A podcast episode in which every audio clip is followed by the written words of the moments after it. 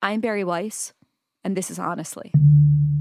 Hello, my name is Linda Bosom, and I want to thank the governing school board for letting me speak today. My name is Ian Rice. I've got two children here at the Caledonia School District. My name is Keisha King. I'm a mom of two, one who's in the Duval County Public School System. Over the past month or so, I'm the mother of a high school senior.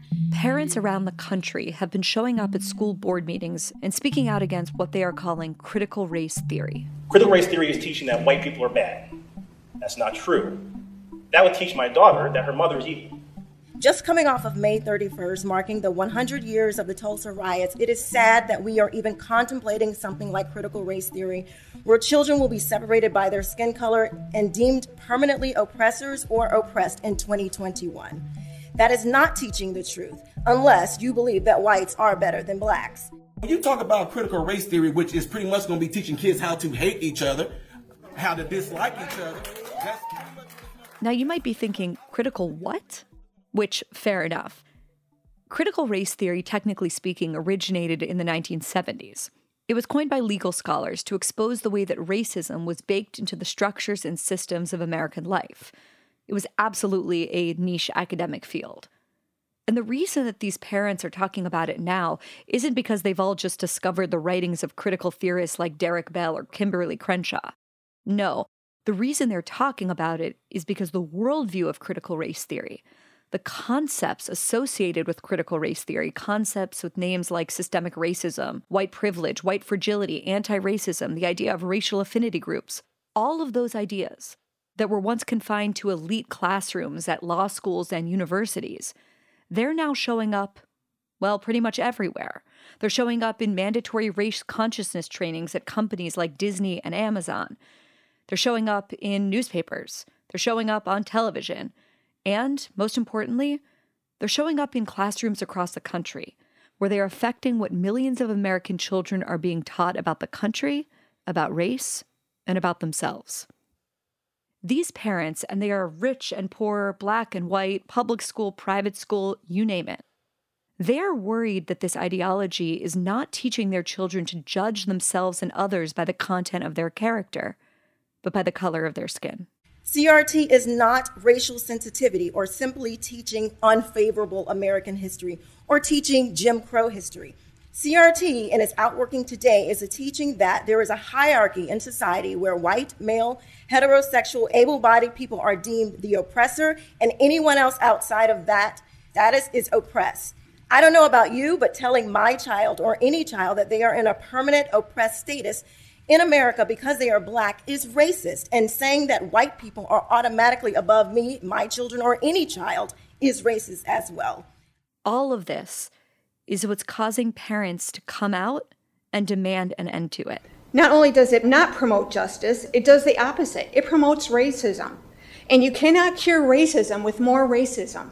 But rather than listening to the concerns of these parents and taking them seriously, the talking heads on cable news have decided to play word games with the issue. And, and I'll give you three examples of no, critical race theory being taught one, in schools. Hold on one second. Wait, in hold Cupertino, on California. No, in Cupertino, uh, these are California. in your talking points. But Robin DiAngelo, right, wait, wait, wait, wait, Am I right Robin or? DiAngelo is not a critical race theorist, and I want everyone to know. Elite that. media figures have spent most of their energy arguing that these parents are ignorant about what CRT really is. To deconstruct their racial identities That's and then rank themselves according to power and privilege. Let- It's Mhm. intersectionality theory. Which Isn't the 1619 project critical race? No, it's not actually. It's absolutely not. No, no, no, no, no. no, no, hold on, hold on, hold on, hold on. Or, in another one of their favorite moves, claiming that anyone opposed to these new programs is merely a racist that wants to protect their own privilege. Uh, that's the whole thing about what privilege is, is that people don't like to have their pleasure interrupted, their peace interrupted. And so people think that it should be the way that it should be because they have been taught that in, in, in this country. Of course, this has only made the parents coming out to these meetings more passionate than ever. Just because I do not want critical race theory taught to my children in school does not mean that I'm a racist, damn it.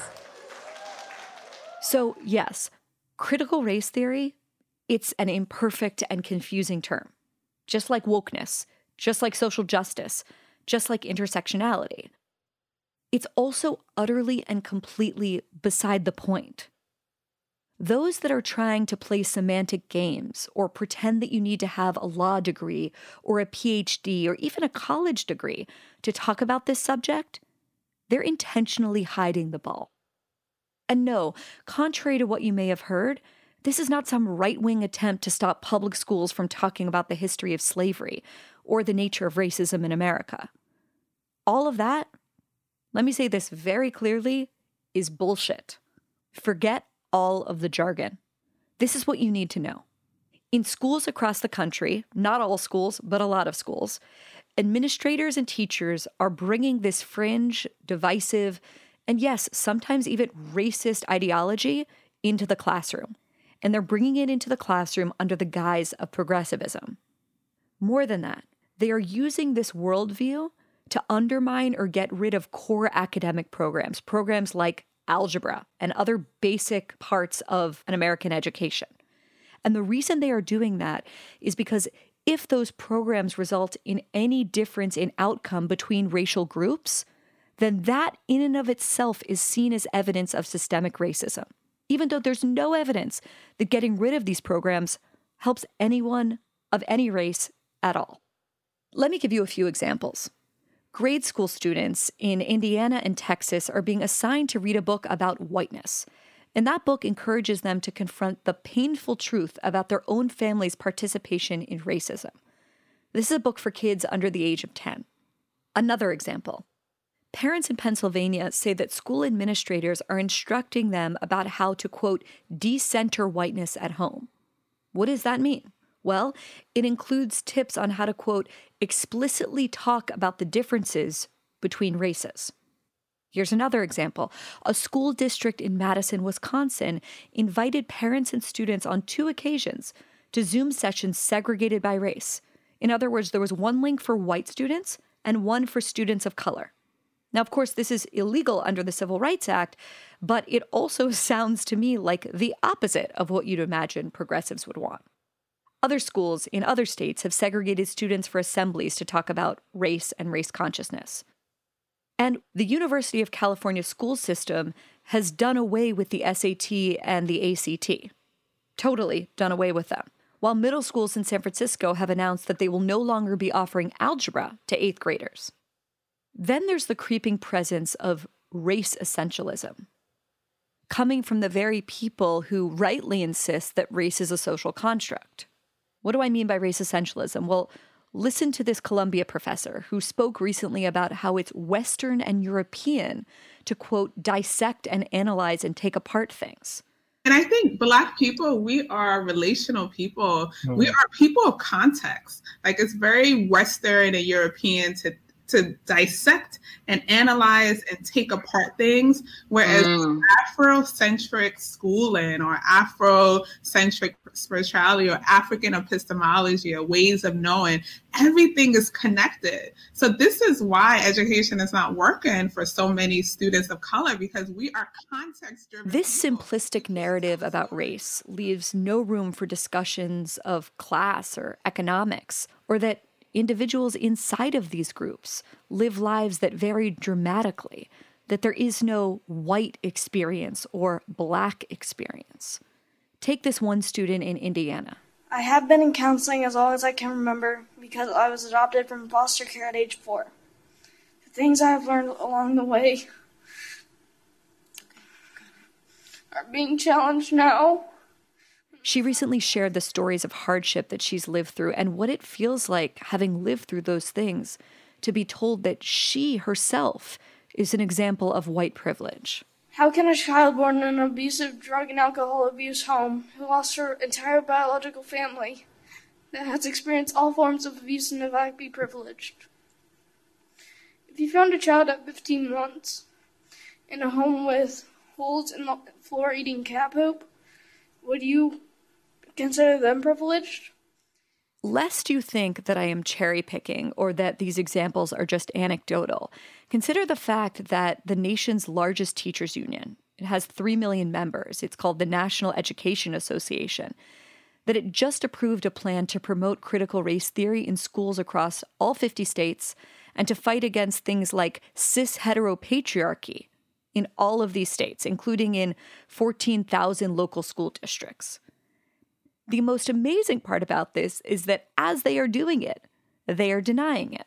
Critical race theory is not taught in elementary schools or middle schools or high schools.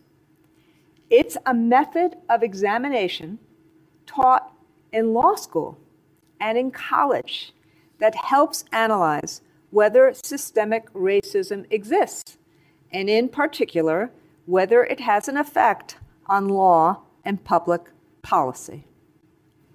But cultural warriors are labeling any discussion of race, racism, or discrimination as CRT to try to make it toxic.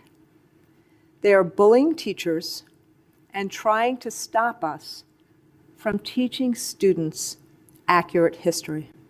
So, just to be clear, this is Randi Weingarten saying that critical race theory is a boogeyman, and yet the very same day, her union is sponsoring a talk with Ibram Kendi and openly talking about how they're going to spread critical race theory to schools across the country. All of this, just trust me when I tell you that it barely scratches the surface of this issue. And anyone who's actually taken the time to watch these videos from aggravated and worried parents, you can see that overwhelmingly, these aren't plants, they're not agitating right wing trolls. I've been very alarmed about what's going on in our school. You are now teaching, training our children to be social justice warriors and to loathe our country and our history. Uh, growing up in Mao's China, all this seemed very familiar.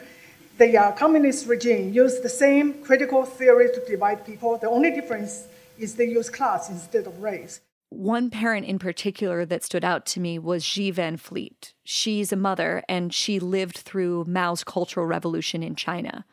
And she said this at a school board meeting. During the Cultural Revolution, I witnessed students and teachers again turn against each other. We changed school names to be politically correct. Um, we were taught to denounce our heritage. The Red Guards destroy anything that is not communist old uh, statues, books, and anything else. We are also encouraged to report on each other, just like the uh, Student Equity Ambassador Program and the bias reporting system. This is indeed the American version of the Chinese Cultural Revolution. It should have no place in our schools. So the question then becomes what should be done about all of this? Some Republican lawmakers in states around the country think they've come up with the right solution, and that solution is a ban to legally ban critical race theory from public schools. As it stands, there are more than a dozen states that have proposed bills banning or restricting the teaching of this ideology or passed them. Now, supporters of these bills say that that's a no brainer, in the same way that we would ban phrenology or Holocaust denial or criticize teachers that teach astrology as a real science, of course we should ban racial essentialism. It's un American. But critics of these bills say the bills are un American. And that includes some really prominent civil libertarians who fear that these laws, some of which are vague and seem to almost outlaw the use of certain books in the classroom, that they betray bedrock American principles and that the unintended consequences of the ban could be worse than the ideas themselves. So, a few weeks ago, I called up two of the most informed and engaged people that are arguing on opposite sides of this debate Christopher Rufo and David French. If you have heard of the phrase critical race theory, it is likely because of the work of Chris Rufo. He has done the lion's share of reporting that has brought this issue into the mainstream. He's also been working with state lawmakers on many of these proposed bills. David French has had a long career as a lawyer and he specializes in the First Amendment. When I met him when I was 20 years old and a student at Columbia, he ran the Foundation for Individual Rights in Education, or FIRE. He has been outspoken in criticizing these bills, calling them at worst deeply un American. Here is that debate in full. So, David French, Chris Rufo, I wanted to start with a few headlines that I've come across recently. The first one An elementary school in Cupertino, California, is instructing third graders to rank themselves based on their power and their privilege. Here's a second one San Diego school district told white teachers that they are guilty of spirit murdering black children. Here's another. In the name of equity, California's Department of Education is proposing to eliminate opportunities for accelerated math in the name of equity. So that means no algebra for eighth graders, no calculus for high schoolers. And those are just three examples from the state where I'm currently living in California. I could pull similar headlines from other cities, other towns, other states in America.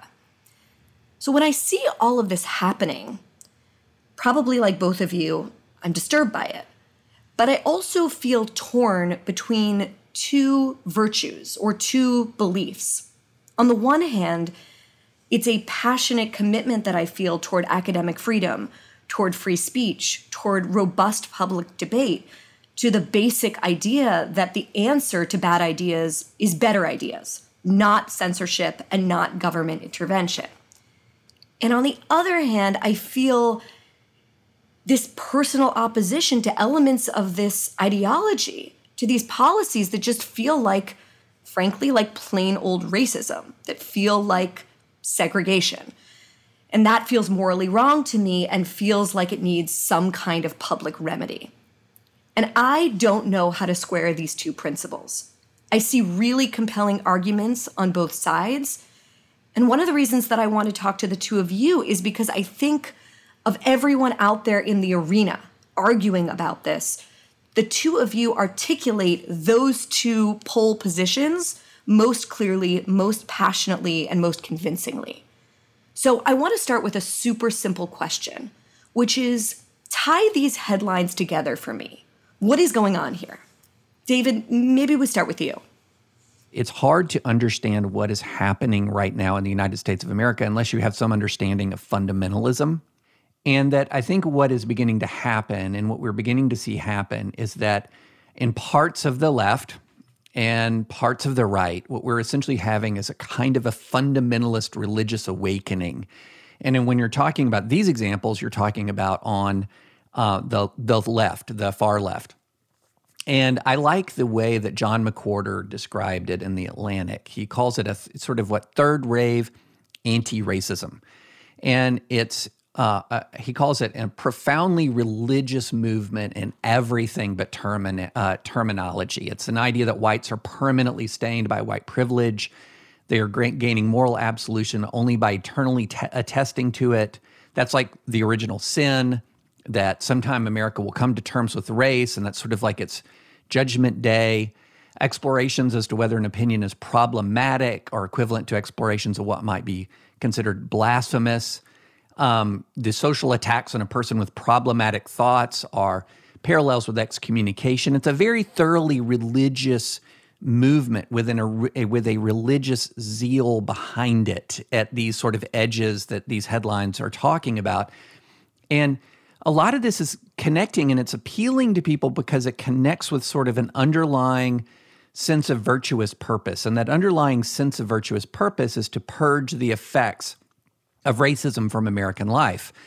Uh, and so you've got this underlying virtuous purpose, and that really animates people and gives them a sense that what they're doing, they're on the right side of something really important and really good. But as with so many fundamentalisms, it is so entirely intolerant of dissent and so entirely intolerant of disagreement. It often ends up oppressing in the name of liberation. And in fact, in some ways, that's the entire point. I mean, this is something that we've seen from, for example, the beginning of the speech code movement in academia, which really launched in the 1980s. The sort of idea that uh, the best kind of tolerance was a form of intolerance, a form of intolerance of dissenting speech and speech that stands in front of the virtuous purpose. And that's sort of what we're dealing with in, in multiple sectors of American society right now. Chris, do you agree with that? Do you see it from the John McWhorter lens of functioning like a kind of new religion?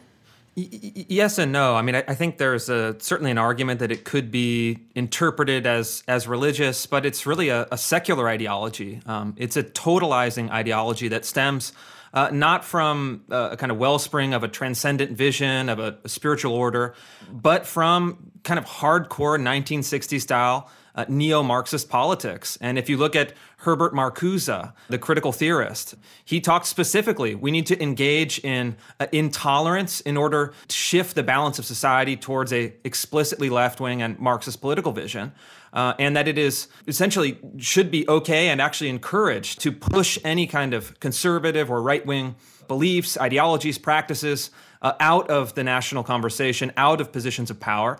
And what's happening today is that uh, our institutions are being devoured by this ideology that is intolerant at its heart, that is totalizing in its nature, and that is deeply destructive and explicitly antithetical to the American principles. And uh, I, I, think it's something that is much more akin to kind of the ferment of the 20th century Marxist movements. And I, I say that with, you know, with knowledge that it's not the same thing, but uh, my reporting has shown me something really interesting. I've talked to a lot of parents who oppose this ideology, are actually immigrants to the United States. Uh, so I had people from the former Soviet Union that said, What my daughter is going through in public school in America right now reminds me of my education in the Soviet Union in the 1980s. Uh, I talked to people who are Chinese immigrants in California in that school in Cupertino that you mentioned in your intro. They said, This reminds us of that same feeling we had uh, when we survived the Cultural Revolution uh, under Chairman Mao. And finally, I talked to a uh, an Iranian immigrant in Portland, Oregon, who leaked documents to me from the Portland public schools, and said, "You know, I grew up in Iran chanting "Death to America" uh, before school every day as a small child, and I get that exact same uh, horrific tingling up my neck uh, when I look at what my child is learning in America." And the experience that I think they offer is an outside perspective. They understand the virtues of America. They immigrated here in pursuit of that vision.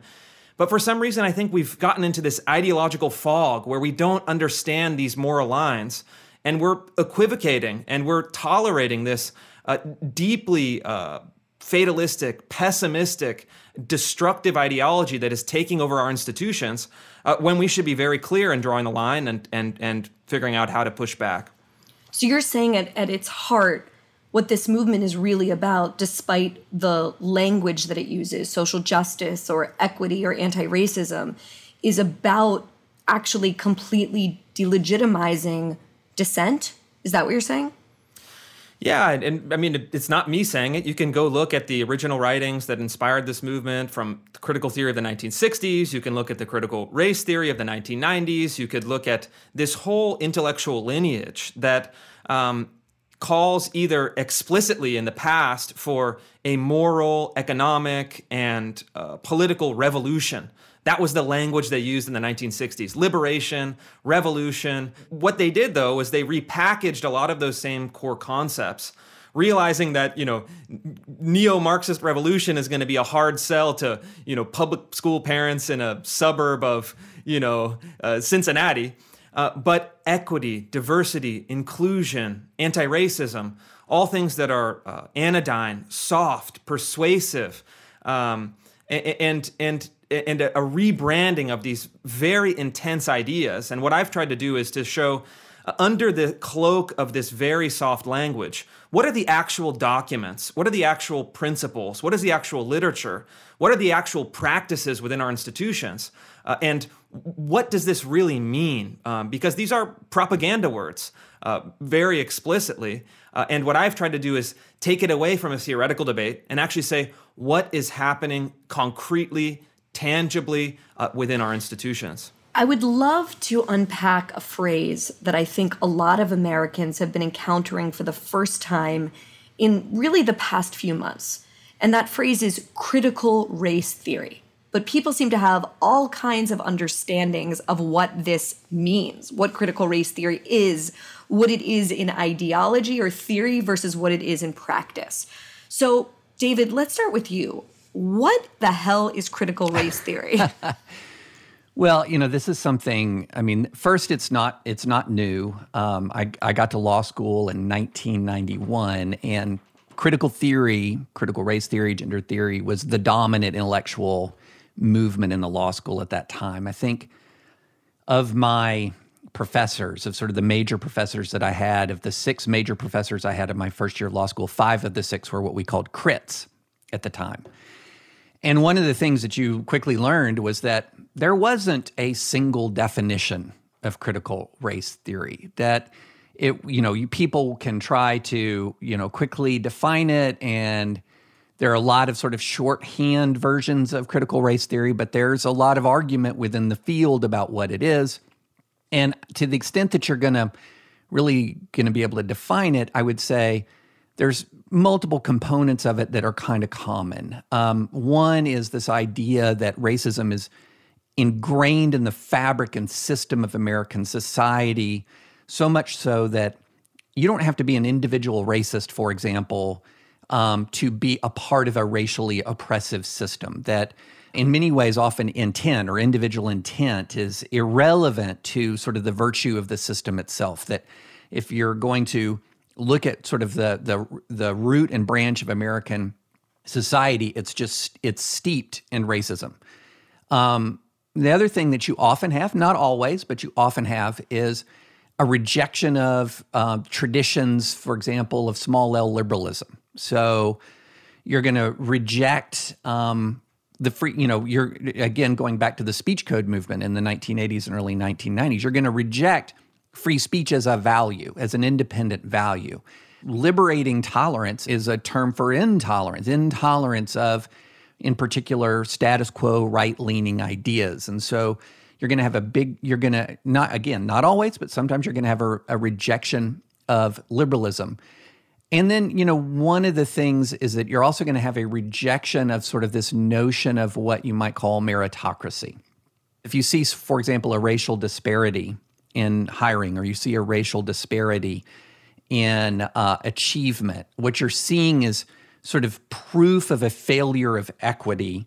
And that proof of failure of equity has to be remedied often by blunt force, blunt, blunt governmental force that will often override liberalism. And I keep going back to this because it's such a perfect example of sort of when you take critical race theory with these sort of three key concepts of structural inherent structural racism combined with a rejection of liberalism, combined with a rejection of meritocracy, where the first real wave of how this manifested itself in public policy was the university speech code. This was something where beginning in the late 80s, going into the early 90s, you're you're talking about a wave of policymaking and public institutions designed to redress a lot of inequities in small L liberalism. So again, uh, lots of critical race theorists who would listen to what I just said would say, "Well, you're missing this or you're missing that," and you know we haven't talked about sort of the inter- intersectionality subcomponent. But that's basically how I would define it. Most strands of it contain those concepts. What is dangerous about liberal values like free speech to this ideology? Well, and that that's a great question, and this goes to sort of the root and branch thesis. So um, if the bill of the Bill of Rights is coming from a structure, it's coming from a system that was also constructed at the same time through systems and mechanisms of oppression. And so, if this constitutional structure is part of, is sort of the fruit of that same poisonous tree, then it has to be critiqued, it has to be interrogated, it has to be, many elements of it should be discarded you know, let's put it this way. So, for example, my view of American history could be boiled down like this at the risk of dramatic oversimplification 1619 versus 1776. So, 1619, when the first slaves come to the American shore, was sort of a symbol that this new world was going to be a lot like the old world. It was going to be suffering from the same oppressions, it was going to have the same kinds of exploitations, it was going to be a continuation of what had gone before. 1776 was a philosophical break from 1619.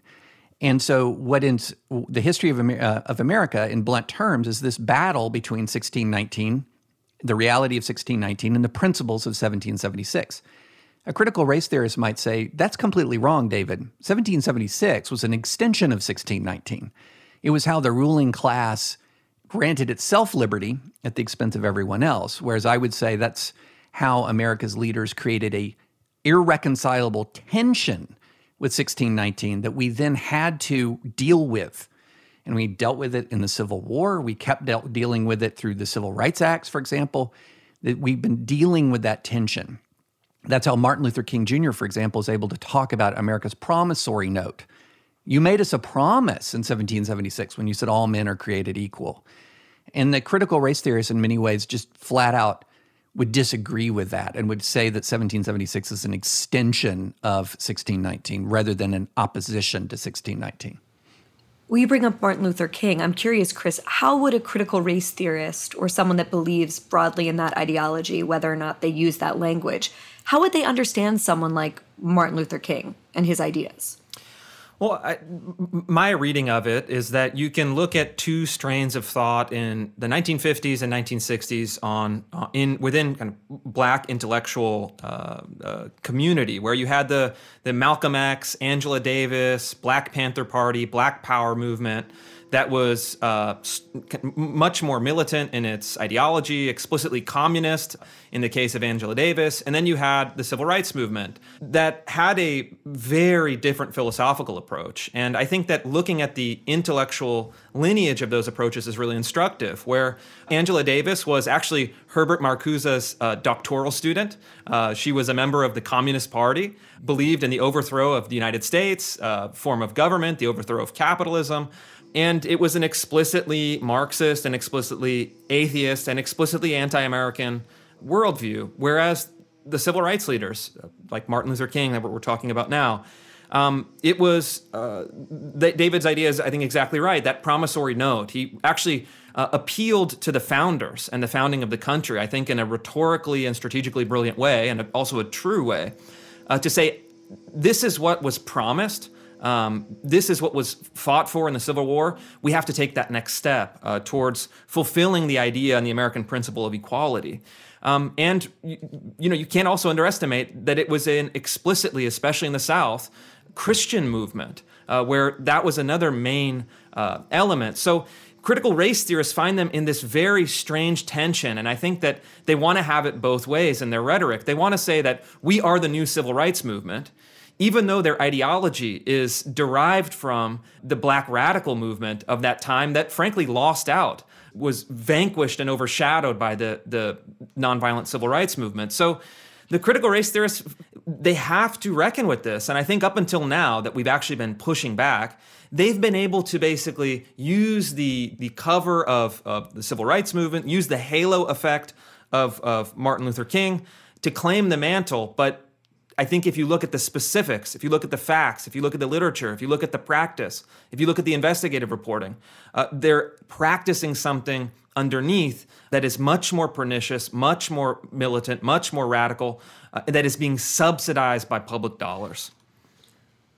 I guess I want to ask. Um, it's, it's, striking to me to hear you talk about Angela Davis. You know, who's I think a few months ago in, in the in the pages of Vogue magazine, uh, which gives you a sense of um, the cultural. I mean, the way that the, her ideas, in a way, have moved into the cultural mainstream, at least, let's say, in elite America. Um, what do you guys think the goal of this ideological movement is? What's the most generous read of what they're trying to do? I would say if you're gonna uh, if you're gonna do what what's the good the term from Twitter steel manning it. Yes. Uh, so if you're going to steel man it, I think the the goal is to end the negative consequences of what was it 365 years of legally enforced racial discrimination protected by violence. So if you look at American history, and this is something that, you know we haven't yet talked too much about, is that you know from 1619 to 1964 we had some form of legally mandated malicious discrimination in this country. And the things that I have benefited from from some scholars in critical race theory is that they have showed me how deeply that 365 years, if I'm doing my math correctly, has uh, impacted various systems of American life in such a way that this sort of straight ahead view of everything's okay if we just sort of change the law and we create a quote unquote level playing field and everything's going to be okay. Mm-hmm. So I would say the steel manning is that there was there was liter- there was 365 years of malicious racial discrimination defended by violence. You don't get rid of 365 years of oppression in the years from 1964 to 2021 and Sometimes government power has to be used to do that. And so that's sort of the Steel Manning view, I would say. It's a desire to create an equitable society that is cleansed of that 365 year stain. That's how I would sort of steelman that position. Chris, would you agree with that? Oh, I mean, I, I, mean, I would personally agree with that. That sounds like a, a, a, a noble and a good and a true goal for our society, right? We should uh, also acknowledge anyone that looks at American history uh, would acknowledge a history of, of slavery, racism, segregation, discrimination.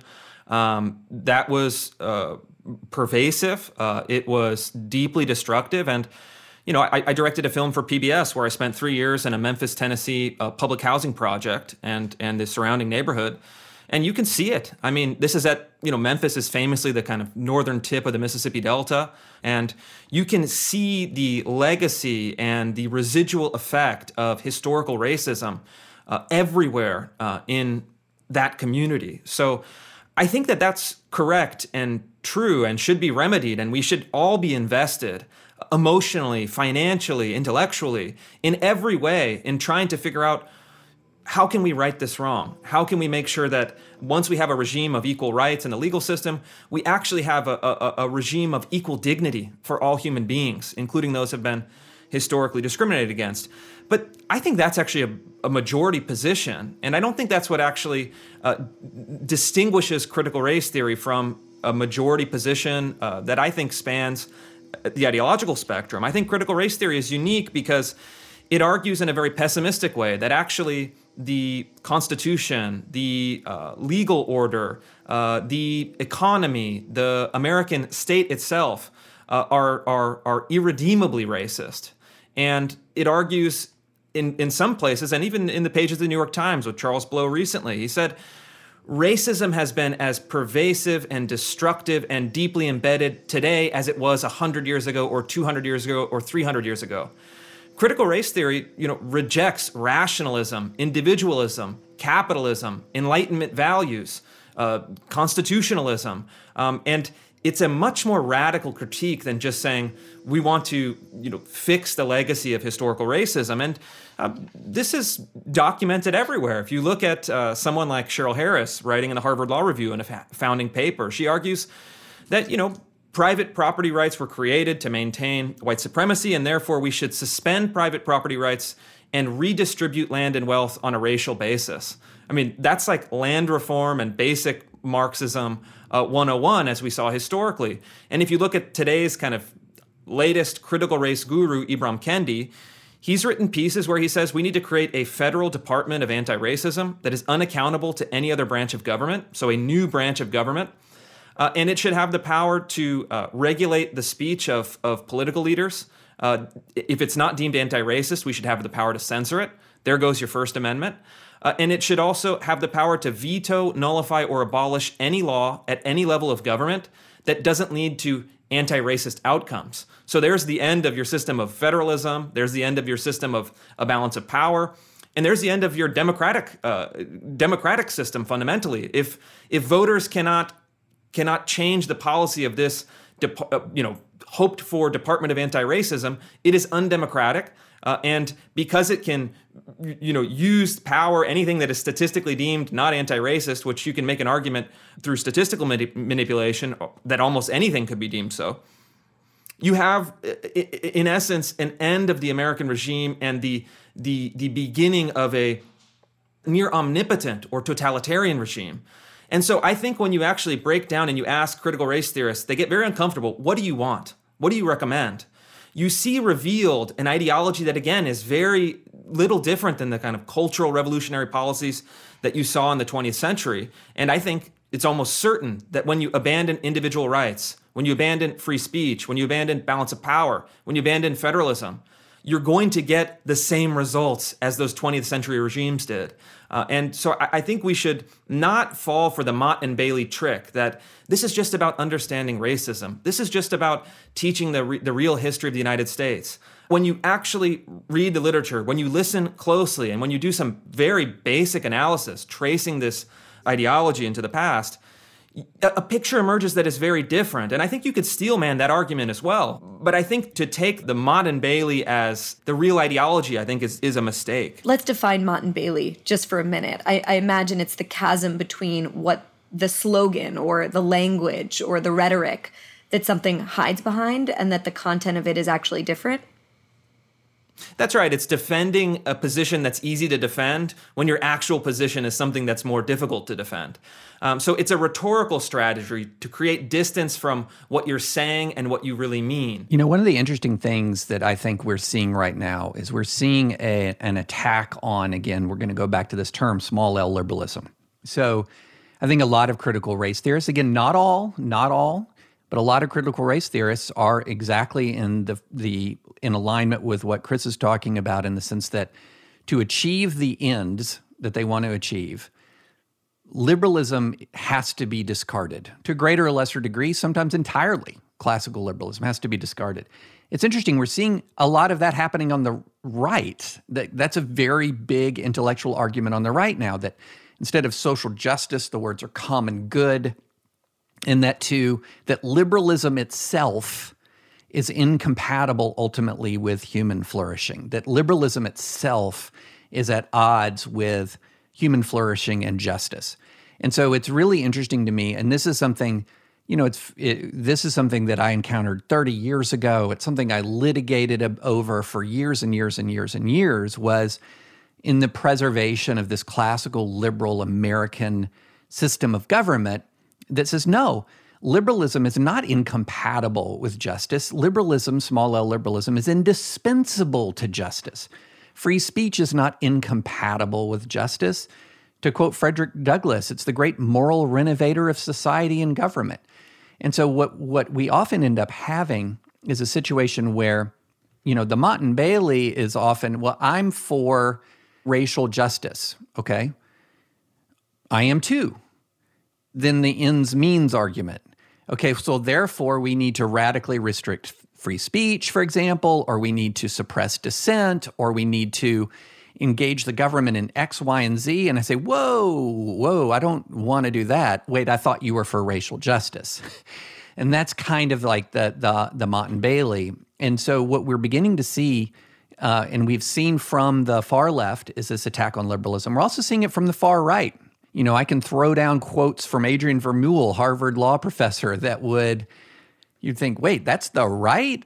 Uh, hold on. So one, of, I think one of the central projects of our time is this defense of small L liberalism and the persuasion to American the American people, including people who want to see social justice, who want to see the common good, that liberalism is indispensable to that, not an obstacle to it. And I think that's one of my biggest beefs with critical race theory is an argument that the small L liberalism is an obstacle to eliminating the legacy of explicit racial discrimination rather than indispensable to eliminating the legacy of malicious racial discrimination. I think David really gets it right when he is describing the assault on the liberal project from the right and the left.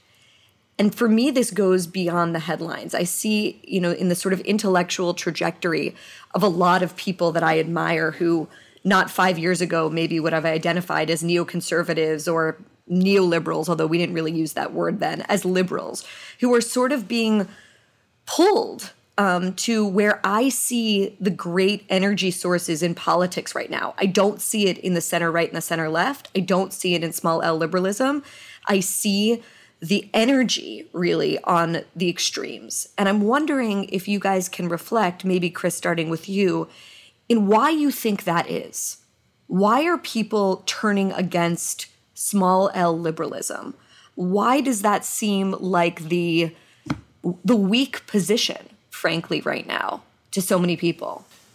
I think it's a bit of a, a, false equivalence to say, well, there's the illiberal left and the illiberal right, and they're both threatening to to destroy or overthrow the liberal order. You know, there's people on maybe what I would call the post-liberal right, uh, like Harvard professor Adrian Vermeule, like Patrick Deneen at uh, Notre Dame, I find them all to be uh, important voices that offer a critique of liberalism from the right that I think, in many regards, offers insight to the weak points of neoliberal, neoconservative rule. But personally, I'm not persuaded by their arguments. I think they're best used as a way to find the problems with liberalism and then fix them within this liberal, democratic American system. But the fact is that those are probably five or six people. It's a very, very small group of intellectuals on the right. Uh, while critical race theory and the related illiberal left ideologies dominate public school system. They dominate the university system. They dominate uh, the media. They have a, a hegemonic position in all of our major institutions. So which one in the world of practical political power? Not in the world of theoretical ideas you could extrapolate them that if they became the dominant regime would be a problem but actually what's happening in the real world today I think it's almost astonishing to even compare them. I don't see how they could be viewed as a kind of equal balance on the fringes. I think we're way underestimating what's happening on the right. I'm a believer in Miles' law, which is sort of a this law of bureaucratic a, a, bureauc- a law of bureaucracy that actually I think applies in our lives, which is where we stand is based on where we sit. In other words, our personal experience, our our direct experience in our lives dictates an awful lot about what we think about the world writ large. So there's this really interesting uh, tool that the New York Times put out, which was find your bubble. What's your bubble like? So put in your address. And then when you put in your address, you'll see what percent are independent, what percent are Republican, what percent are Democrat where you live. So my bubble, I'm in a bubble, y'all. 85% Republican in my neighborhood, 15% Democratic. I mean, I'm in the exact opposite ratio. Exact opposite. Exactly. I've got a problem. I went and looked back at all of my previous addresses in my adult life, and I was either in a red or blue bubble for every one of them. Um, but I'm in a bubble. And in this bubble, um, the dominant influence is what you would call anti wokeness. And so there is very little tolerance at all. And there's a lot of cancel culture here around any sort of questions about race. You know, it's woke if you're questioning qualified immunity, for example, which is something that I have been writing a ton about, which is a doctrine, for those who don't know, that contradicts uh, a, a federal civil rights statute from the 1870s that says that if a, a agent of the government violates your civil rights, they shall be liable to you. And what qualified immunity does is it it protects people who actually violate your civil rights from being liable to you. That's woke. You know, and so we're in this red bubble where anything that's sort of raising, wait a minute, you know, like these concepts that Chris and I agreed on about this this legacy and the effects of racism that we're trying to deal with. Oh, you're woke. I don't want to listen to you. Um, and and that's something that is endemic around here. It's just endemic. And so, you know, and and uh, some of the, you know, the the the challenges to small L liberalism. Well, the people who took the Capitol on January 6th, they might say that, you know, they're they were patriots. That's what they called themselves. But I can, in my lifetime, it was one of the most tangible assaults on America's governmental structure I've seen. And so I think a lot of this is what world do you live in? Bari, for example, you've been in the middle of the rise of illiberal leftism, and your personal experience in that, in many ways, is just chilling. It's just chilling that rise and that intol- that fundamental intolerance. Liberalism is what it does, not what it says. And so, cancel culture, to me, properly defined, is illiberalism. Even if you say you're doing it for the sake of liberalism, sort of like burning the village to save the village. yeah. Uh, then what you're doing is it's a rise of its actual illiberalism in practice. No matter if you're you're saying, you know, I'm going to suppress the First Amendment for the sake of free speech. I don't buy that. If you're suppressing or, or impairing the First Amendment, it's an attack on liberalism. And so we have bubble ideologies in this country that are increasingly viciously intolerant. And that's no matter what you say about your intentions, the test of liberalism, small L liberalism, I think, is often how do you deal with in group dissent? How do you deal with in group debate? And we got a real problem with that in this country. I imagine that the thing would Chris that Chris would respond to, David, is yeah, I believe that you're in an intolerant red bubble, you know, where, you know, being David Frenchian is considered an insult, as it sometimes is used on Twitter, um, and that you know you're viewed as a pushover, or a coward, or a squish, or whatever derogatory word they would use, and that's bad and that's wrong. But David, come on, the people in your town in Tennessee aren't the people actually in power. If we look at the people actually in power that control newspapers and publishing houses and museums and Hollywood and big tech and corporations they're all ascribing to this other kind of illiberalism, the kind that comes from the left.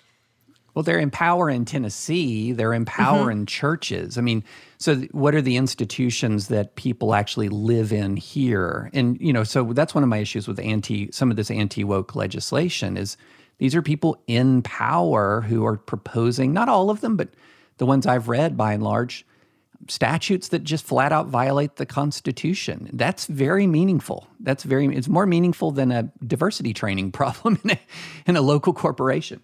Uh, yeah, we, we should absolutely get to some of the legislation, and I, I, I disagree strongly with that interpretation. But Bari, you anticipated my position correctly. Is that the example that David used was the storming of the Capitol on January 6th. I condemned it the day of as it was happening. I thought it was a disaster, a debacle, a disgrace uh, a, a, a, truly awful moment uh, uh, perpetuated by the former president's worst instincts uh, and worst uh, character flaws and, and delusions.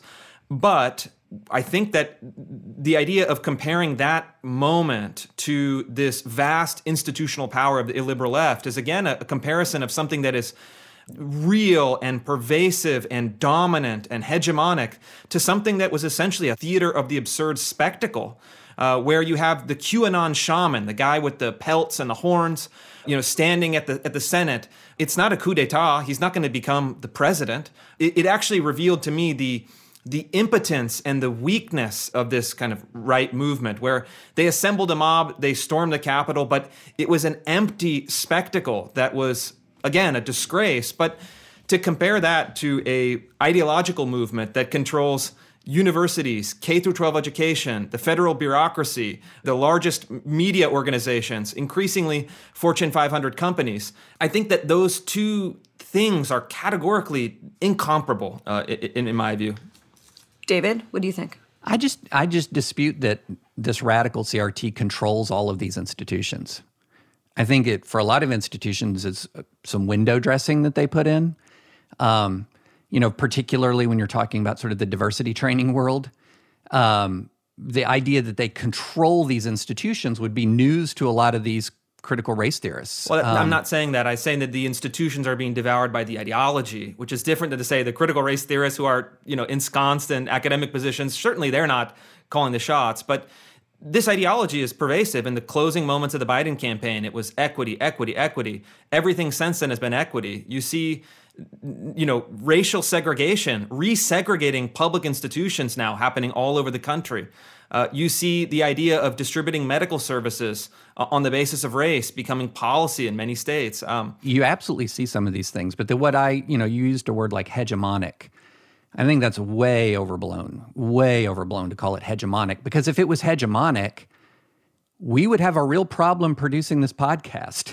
we would have a real problem speaking. We would have a real problem standing against this. It's not hegemonic. It's certainly influential. There's no question about that. And the interesting thing is, what I think, what I want people to be able to do is I want people to understand that within the structure that we have, we have the antibodies to resist the worst elements of this. So, for example, I wrote a long piece the other day about how federal civil rights law is actually going to be an, a bulwark against the worst elements of critical race theory. So, for example, when you begin to see segregated employment practices, that's going to violate Title VII. That's going to violate Title VI. There's already a building wave of litigation against this.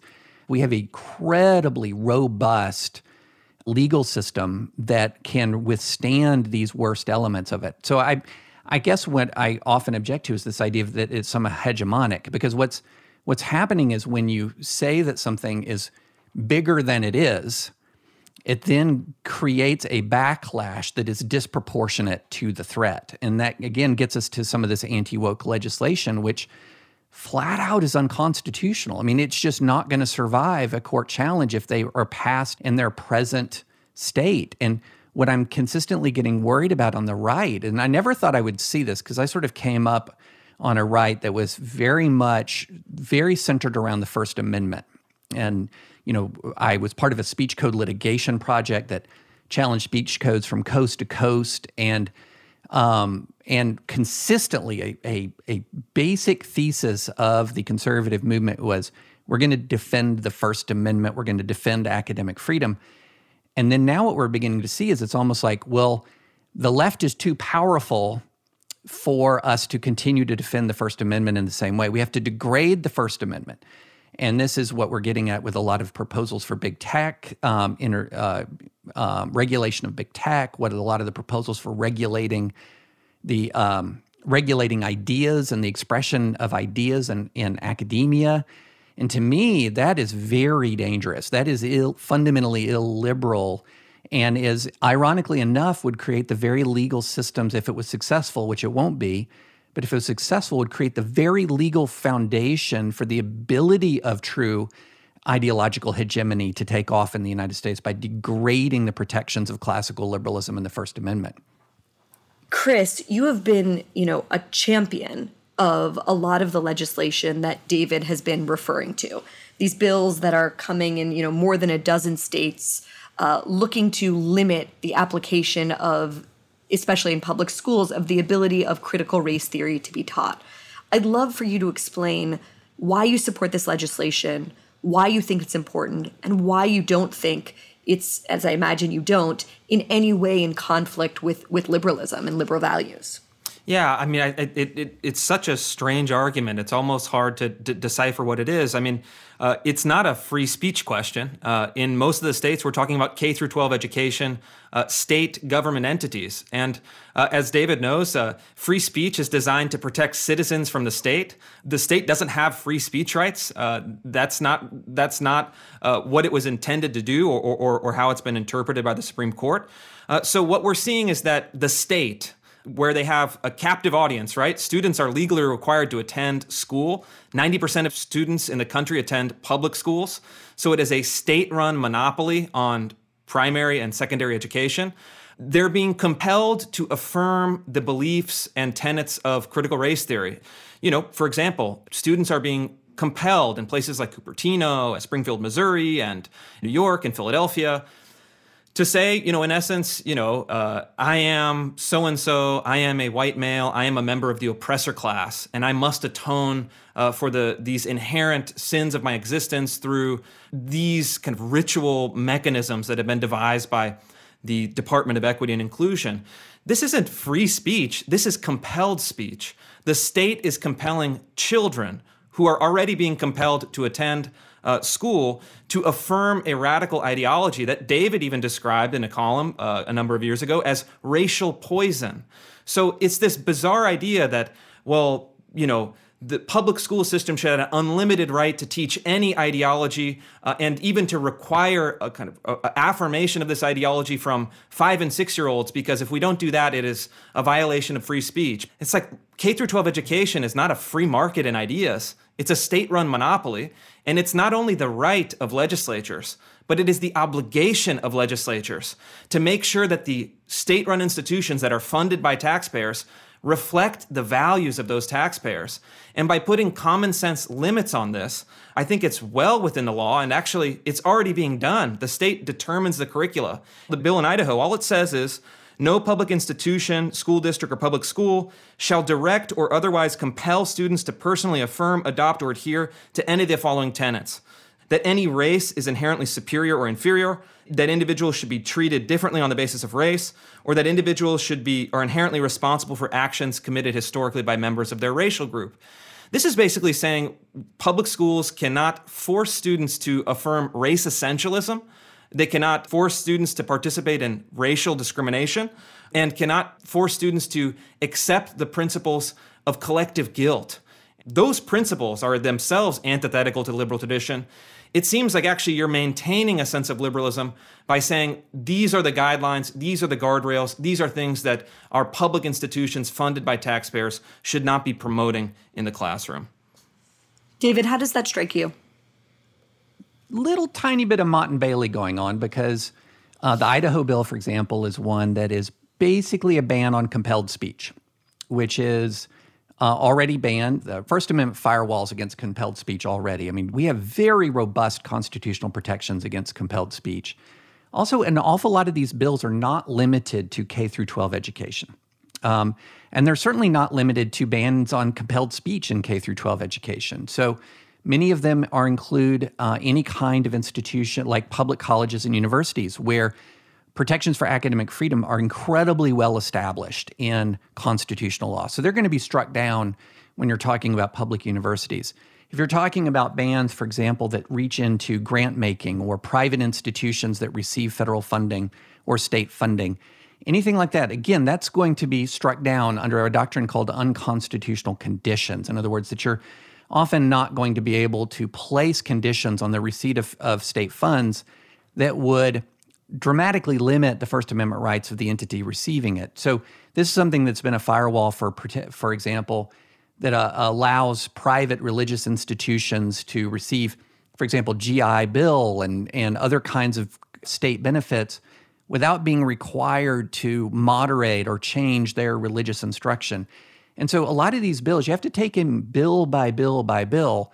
And even if you're talking about K through 12 education, we need to be really careful there because right now, it's kind of up in the air how much of a free speech right a K through 12 teacher has. There's going to be a lot of litigation over this. As of right now, the general rule is they kind they really don't have many free speech if any at all. But still, you cannot pass a law that's unconstitutionally vague. And a lot of these divisive concept bills are really interesting in that they are not easy to define what is being talked about as a divisive concept. And so a lot of those are going to be struck down. And so I think the issue you have here is yeah, if you're going to pass a law that says that is a prohibition against compelled speech, I'm with you. But the bottom line is when you, especially when you extend these to universities, they're just going to be struck down. I mean, they're incompatible with existing First Amendment jurisprudence. Now, Chris might take the view that that existing First Amendment jurisprudence should be altered, should be changed. The government should be able to put more strings on uh, state funding, or the government should be able to put more impositions and more control over state university professors. That, you know, sure, make that uh, make that argument. But what I would say is that, that that when you're beginning to talk about fundamentally degrading these First Amendment protections, that's where I'm beginning to say, look, this is this is sort of aiming at some foundational principles of liberalism itself. And you know, we've worked very long and hard in the face of an expanding government to to create a set of legal doctrines that say even though the government expands, our rights of conscience and our rights of free speech are maintained even as the government puts more of its tentacles into American life. And so that would be a rollback. That would place more government authority over your speech if you're a recipient of government funds and I think that's a ve- that would be a very very negative development. Well, I, I, yeah. Again, I, I, I disagree, and I, I, I actually think that it's precisely the opposite. This is actually the protection of your right to conscience. There's this kind of strain of naive libertarianism that says any uh, any meddling with the state is accepting uh, a statist ideology, and therefore we should unilaterally relinquish uh, any uh, any authority or any guidance or any um, uh, shaping of state institutions, state schools, state grantmaking. But what this does in practice is that it, it doesn't go away. We haven't reduced the size of government. It just cedes all of that rulemaking, all of that authority uh, to the most, uh, the loudest and the most, uh, the most determined ideologues that operate those institutions. So it's like you can't put any strings on grant making. I mean, grant making in itself is a, is a, a series of conditions and requirement and evaluative criteria. Uh, the idea that you can say, well, we really have to, you know, make this grant making available to all ideologies is is absurd. What's the limiting principle on it? So, Chris, is your your position, for example, that the state of California should be able to tell religious colleges and universities that any receipt of federal funds must be conditioned on changing and altering their teaching on the morality of and religious orthodoxy of human no, sexuality? I mean, I, am not even sure how that's related at all. These we're talking specifically about public universities, public K through 12 schools, uh, public agencies. That's the domain that is addressed in these bills. And here's the thing it's like if you have a, a, a conservative state that has people that have conservative values that are paying out of taxpayer money for these public institutions, those public institutions should reflect the value of the public that funds them. That seems to me a basic democratic truth. And what, what authority, in your view, does the government have to provide guardrails and guidelines for public instruction and public institutions? So, if I'm a public university professor at Berkeley, let's say I'm at Berkeley Law School, the state of California could require me, under your formulation, to, to teach CRT as truth. No, I mean, I, I didn't formulate that. No, I mean, that's the legal principle. That the legal principle you're talking about is the government going to public universities and saying, you may not speak these ideas. You must oppose these ideas. No, none of the bills do that. Many of them deal with public universities. They deal with. But but look at that. Look at how they construct the language. A, a lot of the bills have a, a contextual teaching section in them where they say you can teach these principles in a conceptual manner you can teach them uh, in a contextual way as as competing theories but what you can't do is force your students uh, to believe X, Y, and Z. And those X, Y's, and Z's are that certain races are inherently superior to other races, that you are guilty for the historical injustices perpetrated by people who uh, look like you, and, and that you should treat other people uh, uh differently on the basis uh, of their race, ethnicity, etc. I mean, it's just it's saying, in essence, it's re articulating those basic premises of the Civil Rights Act, saying you can't treat people differently. You can't say one race is superior to another as a as a as a as a not a contextual discussion of those ideas, which is allowed in all the bills, but but as a as an official state dogma, uh, which oftentimes that's what's happening. That's what I've seen in my reporting, and to kind of abstract these things, I think is a huge mistake because we have to deal with concrete problems. And what is the solution to them? Guys, is there a historical precedent that is helpful for me to understand this better or that would be helpful to look at here? Like, is it not illegal to teach Christianity in American public schools? Is it, David, explain to us where you're, where you're so coming for example, from and what we're talking about here is uh, so if you're talking about teaching Christianity as truth in public schools, well, you have an establishment clause, right? So there is an actual constitutional prohibition against teaching Christianity as truthful in public schools. Now, of course, you can teach about Christianity in public schools. Mm-hmm. Um, you can teach about Christianity in public universities, for example. But there's an establishment clause. It's actually it's you know that's actually codified. But let's talk about, for example, in Rhode Island. I'm looking at a bill text from Rhode Island. All state and municipal contracts, grants, and training programs entered into after the effective date of this section shall include provisions banning the teaching of divisive concepts and shall prohibit any individual feeling discomfort, guilt, anguish, or any form of psychological distress on account of their race or sex. Sure, but but but again, I, I mean that bill went nowhere. It's dead. If that were a, a, law as it stands, I think you would be right. I think that is not well articulated. It's not well delineated. Um, but look at the laws that are actually passing. Uh, I think those are a better test, right? It's so you're Idaho at, only, right? No, it's uh, been signed by both houses in uh, Idaho, Tennessee. Tennessee House has it come through? Has it been signed by? Has it come through the Tennessee Senate? It's way. Yeah, it's going to the governor's desk. Yeah. David, if you think that these laws are an overreach, if you think that these laws are unnecessary because these rights are already protected, what should be done instead?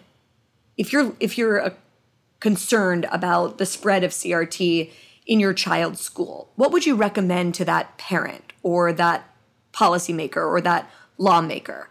What's a better alternative solution than these bills that overwhelmingly you think are unconstitutional or, or bad? Yeah. So I, you know, I think there's a, a number of things that people can do. You know, local control of schools is one of the bulwarks of American life. And I think that we need to have more people, more families getting directly and courageously engaged in local school systems.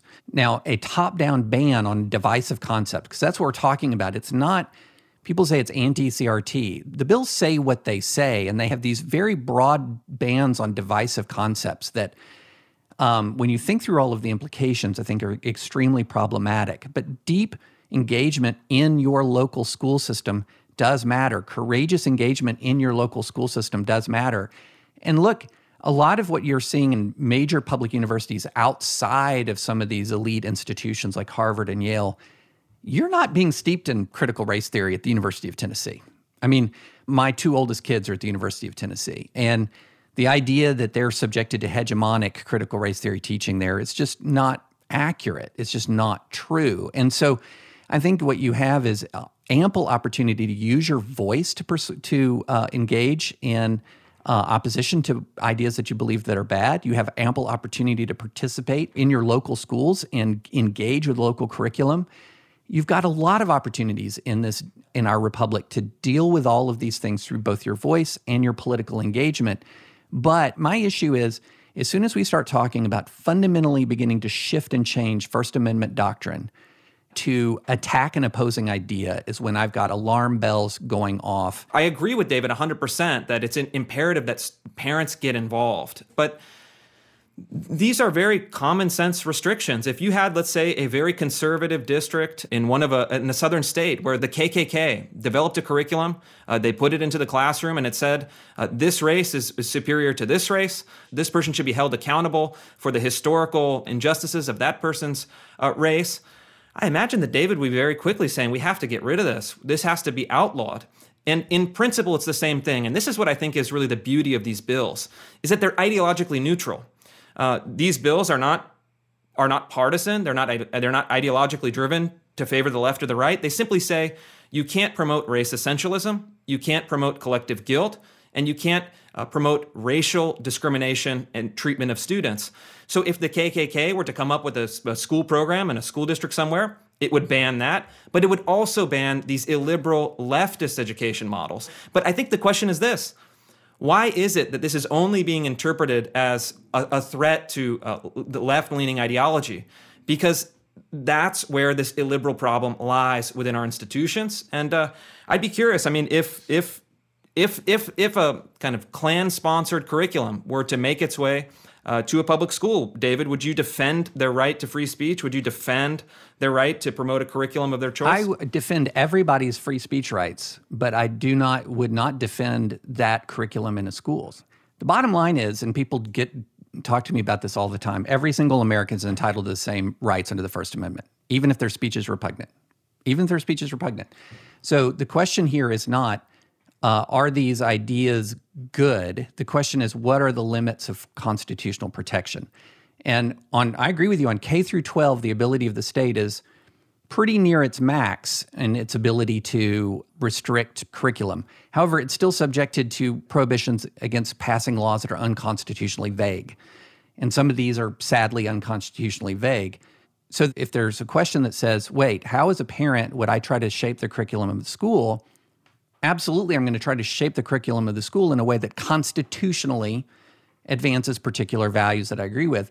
But the idea that says that the state, and again, you agree that these many of these statutes should apply to higher education and to grant making? I, think there are different standards. I think that the area of intervention is much stronger in K through 12. Uh, students are required to attend K through 12 uh, at public schools and in many places. So I think the shaping power of the legislation has much more leeway there. I think it has less in the university system. Uh, I think that you know students choose to attend university, but it still is important that the public shapes the values of their public university system. And then with grant making, absolutely. I mean, it's already illegal to provide grants uh, to organizations that discriminate against racial groups. And this is a, really just a reiteration of that very basic uh, principle that is already under law. But it's not. It's a it's a it's an argument about ideas and concepts, not It's not. It's not. Divisive it's, concepts is the name of the title of most of the definition sections of these bills. It's divisive concepts. But but but what is the verb? Divisive concepts is a noun. The verb is you cannot promote them as truth.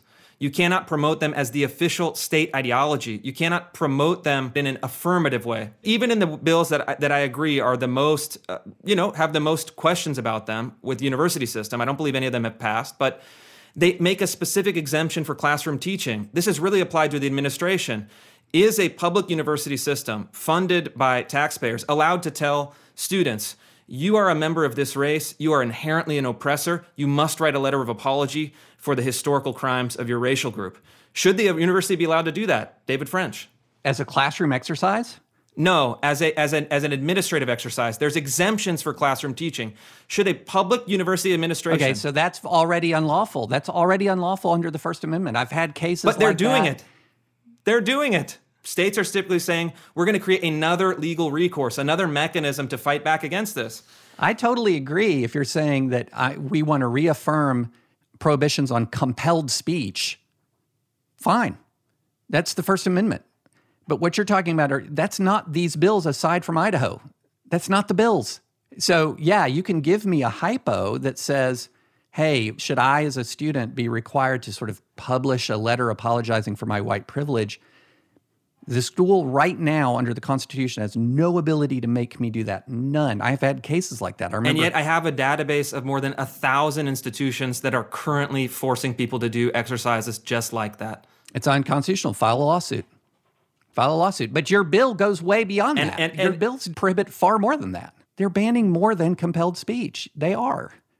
But but you're being I think you're you're mistaking the opposite argument is saying, well, this is going to ban the things that I hear that I think in a way you're echoing is this is going to uh, restrict the teaching of the real history, or this is going to impinge on academic freedom. None of the bills do that. Not one of them. Under any classic definition of academic freedom, they all infringe upon academic freedom. David, is there any bill that's being proposed? Maybe the answer is Idaho, you'll tell me, that you'd approve of? Or is the idea, is your objection that basically by and large, these bills are unnecessary because we already have the Constitution and we already have, you know, civil rights law.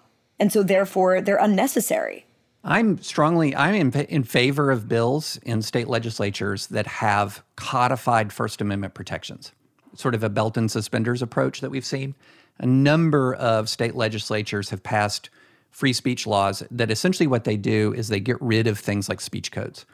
So, you know, in Tennessee, we have a very robust free speech law uh, that applies to college campuses.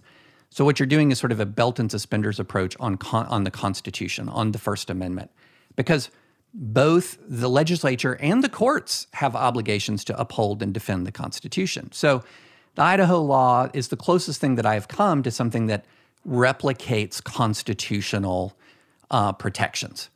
These other laws do not do that. They do not replicate constitutional protections. What they do is they ban the expression of particular viewpoints. Now, in certain circumstances, that's going to be lawful because the relevant state employee doesn't have free speech rights in that context in the same way that other state employees do. But when you're talking about most of these bills, what you're talking about is the ban of an expression of a particular viewpoint. And that is not what the Constitution requires. Do you guys see the debate over these particular bills as exemplifying the divide inside the world of the right, the Republican Party, the conservative movement between traditionalists, small l, liberal, libertarians like David, and maybe what some have called the new right, uh, which to me, Chris, you are see, I see you as an emerging figure in that movement. Is that the right way to look at the debate over these bills? I mean, it depends on what the bill says. I mean, like, that's critically important here because if you're talking about a bill that all it does is codify the First Amendment uh, or an element of the First Amendment, then that's totally consistent with my longstanding approach to higher education and defending of free speech rights in higher education, a longstanding approach to protecting the First Amendment in secondary education. But if the bill is going beyond the First Amendment to ban and prohibit the teaching of particular viewpoints in institutions that enjoy First Amendment protection and with people who enjoy First Amendment protection, then that's where I'm absolutely going to depart.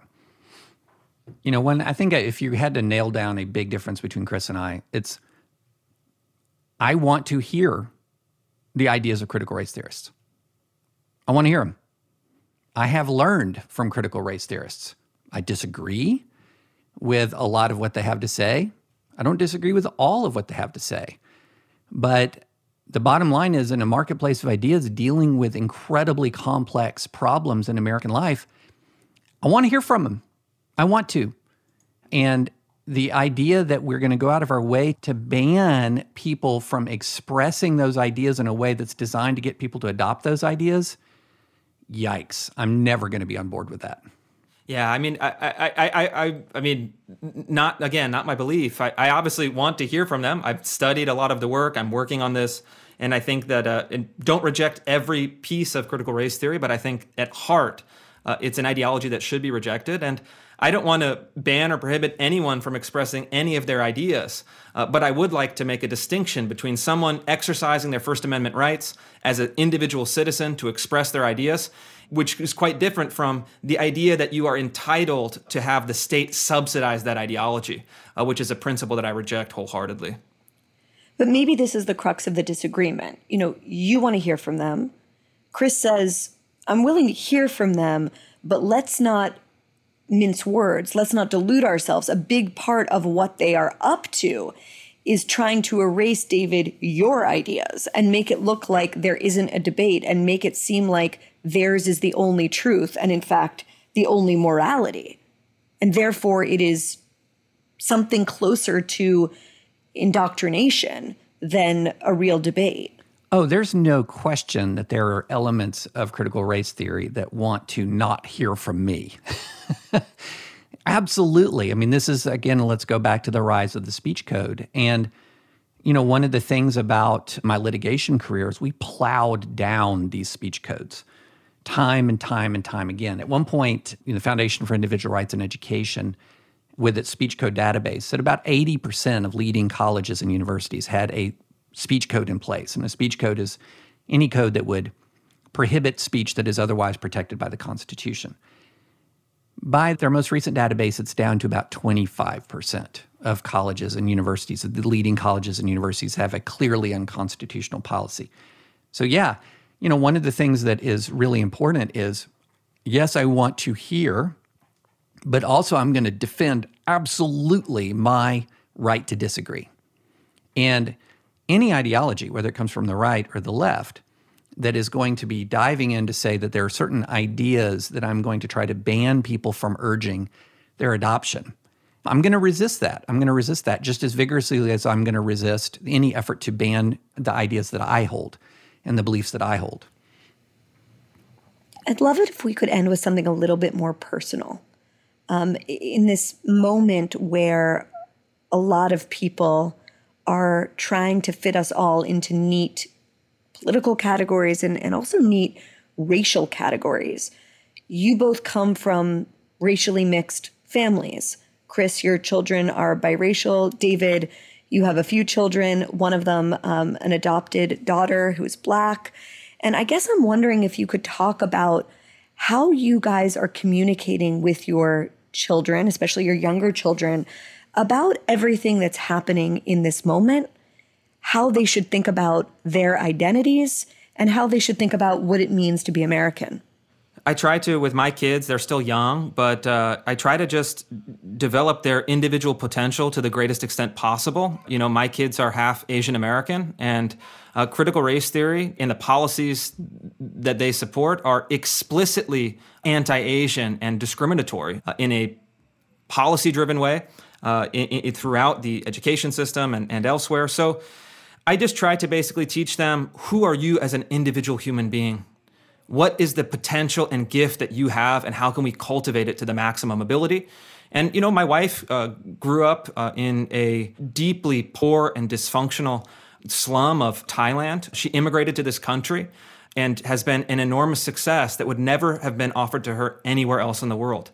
And so we both have an enormous gratitude for this country. We can understand where there are problems and things that need to be fixed, but ultimately we're believers in this system. And I think that the reforms that we might need have to come from within the fundamental values and beliefs of this country. And, and those are the things that we try to pass on to our kids. So uh, we have a kind of a, a unique issue in that my daughter has been exposed to quite explicit racism that she's experienced in her own life that she understands as racism and experiences as racism, including, you know, just comments and and uh, actions that are really just way way over the line. Um, And so we we've had to work with her through those experiences, and uh, it's very deeply wounding to her.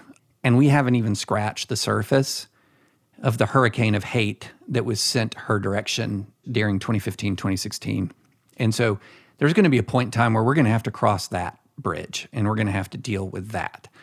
And that this just giant hurricane of hatred that came towards our family and expressly directed directly at her, a child, Man. a child from the hardcore alt right. Wow. So we've got a kind of a unique problem on our hands. And I'll be honest, I don't know all the ways to how to cross that bridge. I don't I don't have it all figured out. I do have an enormous amount of confidence that um, we can we can provide for her a not just a loving home, but an incredible amount of opportunity um, to succeed and flourish in this country, and that she is flourishing right now in a way that we're incredibly blessed by. And all of those, so my, my basic point of view is I'm trying to say, what are all of those things that are helping her flourish? I want to double down on that. What are all of those things that have created these the hatred and the obstacles? And I want to stand against that. So that's where I am right now. And this is hard stuff. Like it's hard stuff. You know, one thing I want to end on with this in our discussion with Chris and I, all of this stuff that we're talking about is hard. It's not easy. There's not easy, obvious answers for this really deep seated cultural and political and social problems that we've had over the his, course of the United States. And that's why these kinds of conversations that we've had are really, I think, really important. They give people an opportunity to hear two competing good faith answers about how to work through all of this. And I think that that's really, really important. And, you know, we're in process on all of this. You know, Chris talks about the anti Asian bias that we've seen emerge. And hopefully the Supreme Court will take a case pretty soon that will deal with that. You know, it seems to me that a lot of the anti Asian bias that we're dealing with not only violates the Equal Protection Clause of the Constitution, it violates Title VI, it violates Title VII. There's a lot of legal provisions that it stands against. And so, yeah, I think the bottom line is all of those things that co- contribute to the human flourishing of Chris's kids, of my kids, my youngest daughter, I want to figure that out. I want to double down on that. All of those forces that have been unleashed that have resulted in the kinds of discrimination and hatred that she's faced, I stand opposed to it. It's an easy formulation to make. It's a hard formulation to figure out. It's hard to figure out what has caused this, how we can deal with it. That's very difficult. David, Chris, I just want to thank you guys so much. You both approach these topics, these difficult topics, I think, with a happy warrior mentality and with a lot of good faith. And I agree with David that we need more good faith conversations like this. So thank you so much for taking the time. Thank you. Thanks, Bari.